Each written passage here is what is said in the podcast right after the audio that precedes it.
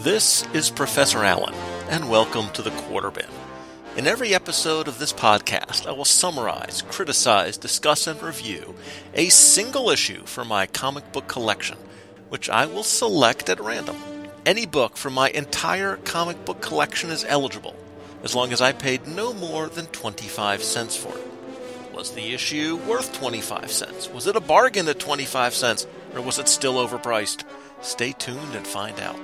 For this 19th episode of the Quarter Bin, I'm looking at Doctor Strange Sorcerer Supreme, number 32, from Marvel Comics, cover dated August 1991.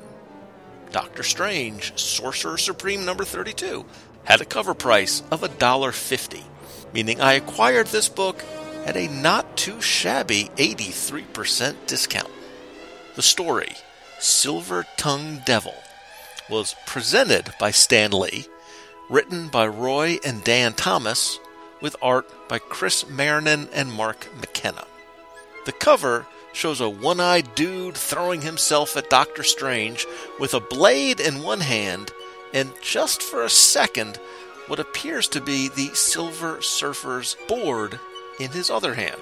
But I'll explain that in a second. A caption pointing right at the one eyed dude tells me that he is the Silver Dagger. And there is one troubling notation in the top right cover pointing out that this is an Infinity Gauntlet crossover. Uh oh.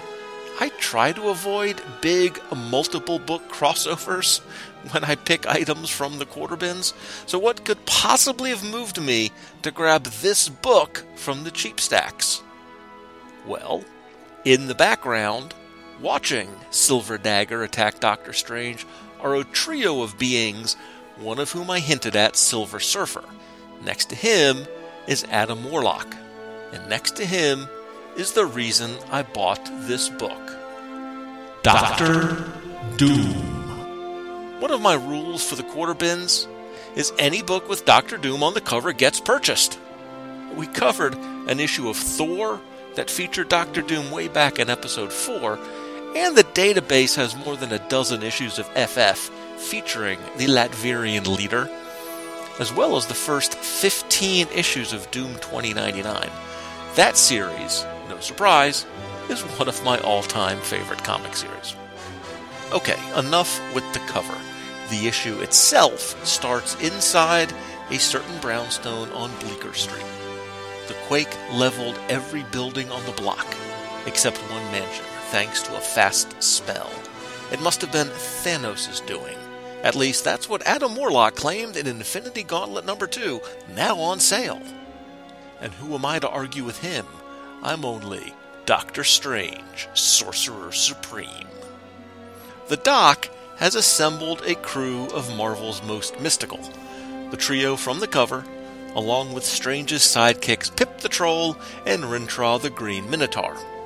Doctor Strange flashbacks to a recent fight with Clea, his main squeeze, while Doctor Doom pours himself a glass of wine and addresses his lessers.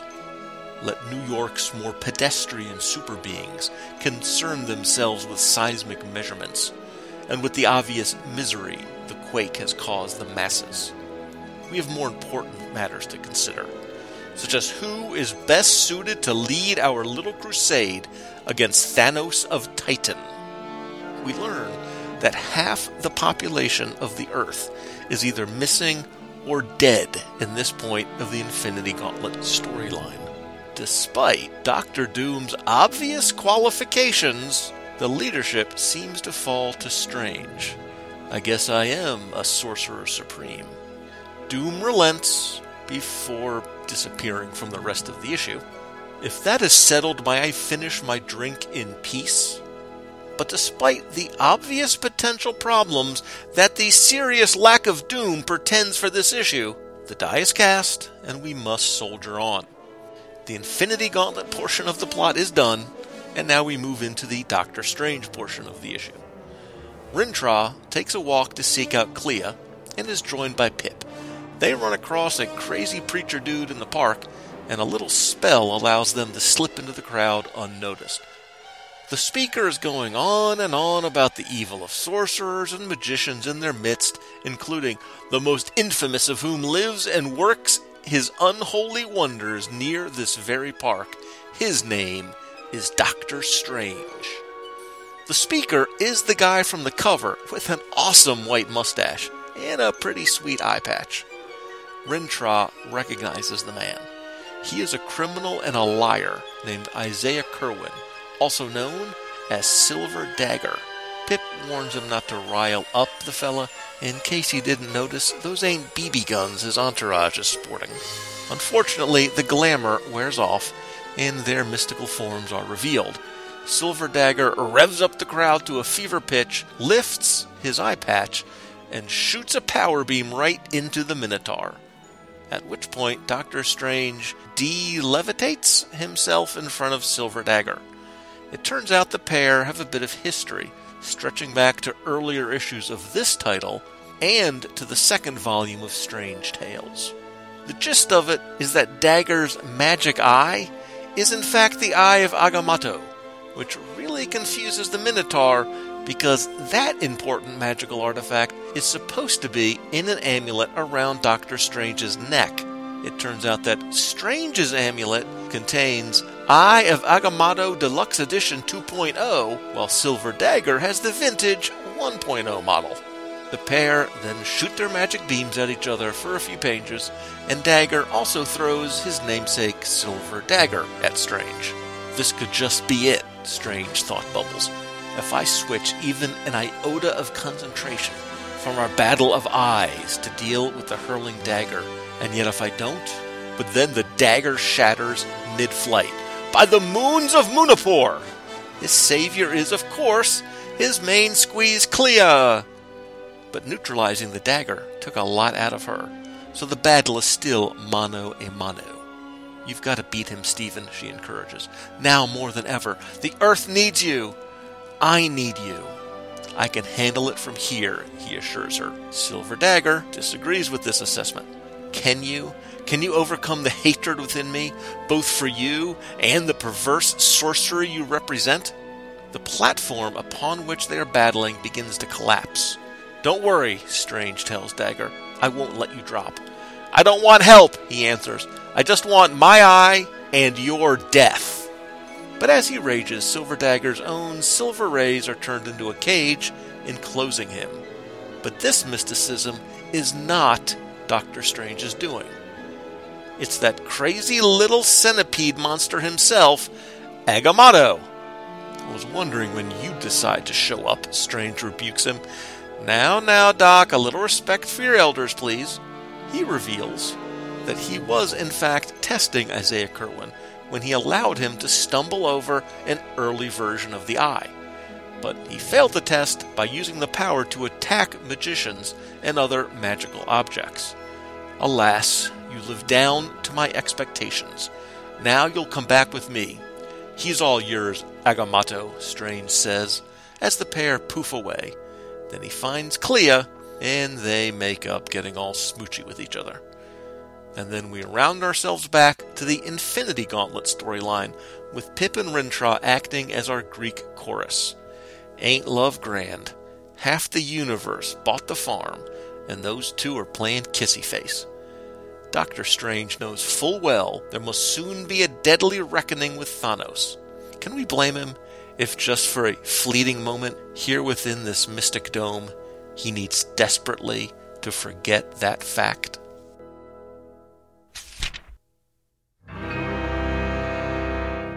Dawn of an age, the founding of a family. You know we haven't done enough research into the effects of cosmic rays. We've got to take that chance. Conditions are right tonight. Let's go.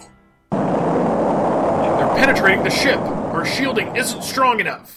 I feel like I'm burning up. Too heavy. Can't move. Too heavy. We're all alive. I feel so strange. You're fading away. I can't see you at all anymore. Look what's happened to you. You're changing. Oh, Reed, not you too. What happened to me to all of us. I can fly! We gotta use that power to help mankind, right? And so was born the Fantastic Four. For soon the Mole Man will have the entire world in his power! I am the mightiest living mortal on earth, and half mankind shall feel that might. The Fantastic Four. Little do they dream they're but pawns in the hands Human Torch will be the puppet master's next victim. You Earthlings can't change the way I can. That means I'm the most powerful person on Earth. I've been expecting you, for I am the Thinker. I vow never to return, my lord, until the Fantastic Four are no more and the planet Earth is no more. You're in the presence of the awesome Ralatot, King of Kings, Master of Men, and Lord of the Seven Suns. Fool, you're just a muscular freak, but I'm the Hulk. Stop! You must not enter the castle of Diablo. My journey has ended. This planet shall sustain until it has been drained of all elemental life. So speak Galactus. Flame on! It's clobbering time! The Fantastic Four from the very beginning witness the origins of a legend. The Fantasticast. ffcast.libsyn.com And we're back. First things first, there was a brief backup story in this issue, part two of A Gathering of Fear, part of the backup series The Book of Vishanti. This was written by Roy Thomas and Jean Marc Lofficier, with art by Larry Alexander and Tim Zahn. Six of the seven Fear Lords are having a Fear Lord meeting in the Hall of Fear, called by the Dweller in the Dark. Others attending include Despair, Nightmare, and a dark clad woman named Nox. She tells stories of her time as a Fear Lord, and we're given clips of Thor and Hercules beating people up, the Fantastic Four taking down the Psycho Man and Man Thing. Despair tells of his experiences with the Muck Monster, which also involved him being defeated by Spider Man. Sounds like part one included similar tales of these beings' failures against a range of heroes. Nightmare points an accusing finger at their host, asking why he has remained silent for these two issues. The Dweller in the Dark answers I have failed only in tactics, Nightmare, never in my broader strategy. And that, my fellow Fear Lords, is precisely why you were summoned here. And we're promised that next issue he will reveal his master plot. So I'm not totally sure what's happening here in the backup story, but the, the setup sounds interesting, and I kind of like villain team ups. As evidence, I once owned all 15 issues of the 1970s volume of Secret Society of Supervillains. But back to the main course. Like I said, I bought this book because it featured Doctor Doom on the cover. And when I flipped through it prior to reading it and saw that he disappeared after page 5, I was worried. I've mentioned that in 1991, I was in the process of winding down my comic book collecting. The only Marvel book I was actively reading as it came out at this time was Iron Man, and I don't remember much crossover between that book and the Infinity Gauntlet. This was in the days before a crossover event had to run through every single issue company wide. But I was pleasantly surprised with this story. My experience with Doctor Strange is as a supporting character at most, part of the greater Marvel U, sure, but not someone whose stories I've ever specifically sought out or even stumbled upon very often.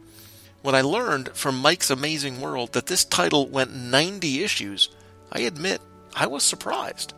The Good Doctor is just generally not on my comics radar.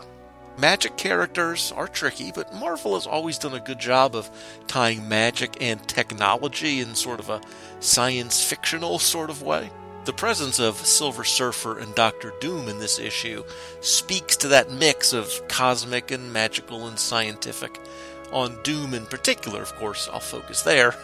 The mixture of scientific genius and gypsy magic was part of his character from the first telling of his origin way back in FF Annual number 2. for a very long winded discussion of FF Annual Number 2, The Origin of Doctor Doom, I recommend episode 34 of the Fantasticast, on which I was a guest.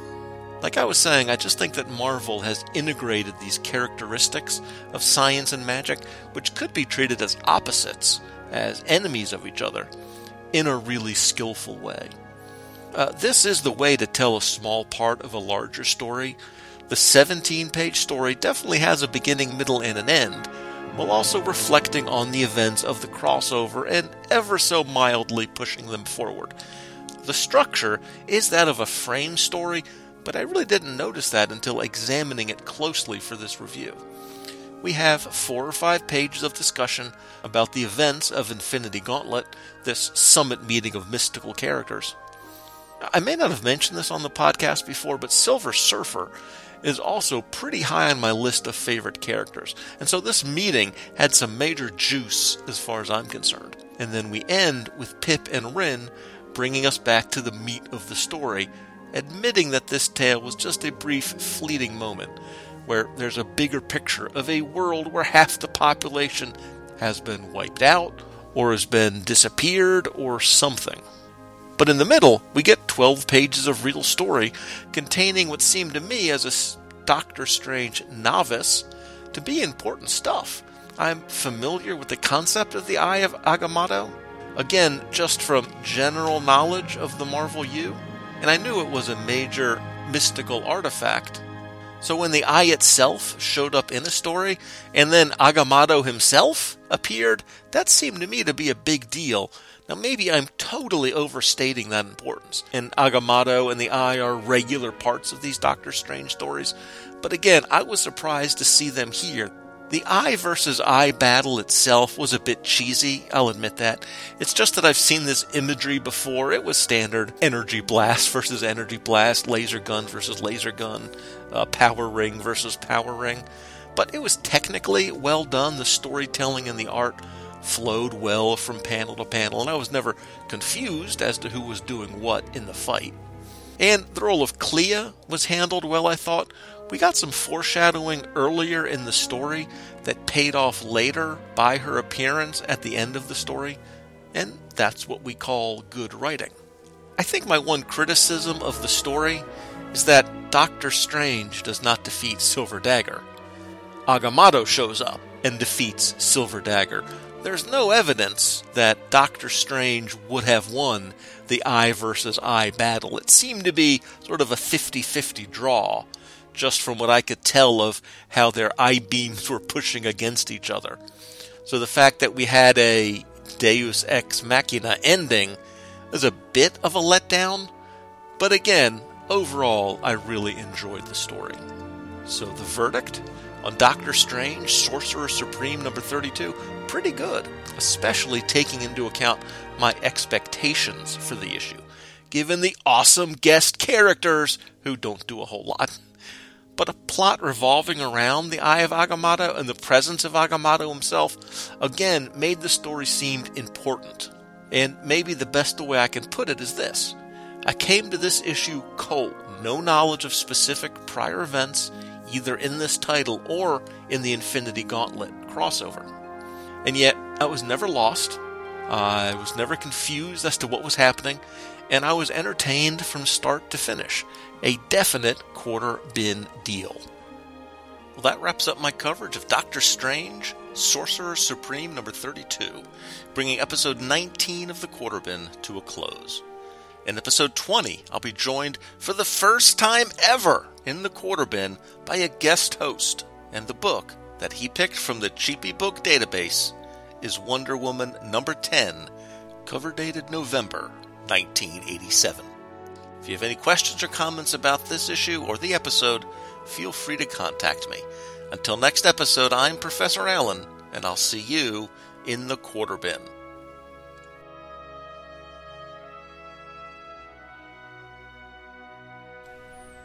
The Quarter Bin Podcast is part of the Relatively Geeky family of podcasts. Show notes and links are available at relativelygeekypodcast.blogspot.com, where the podcasts Uncovering the Bronze Age and Shortbox Showcase also make their home. Links to Facebook and Twitter are there as well. Feedback for the show is welcome at relativelygeeky at gmail.com. And if you like what we've got going here, please leave a review and a rating in iTunes. It'll help more people discover the show. Thanks again for listening.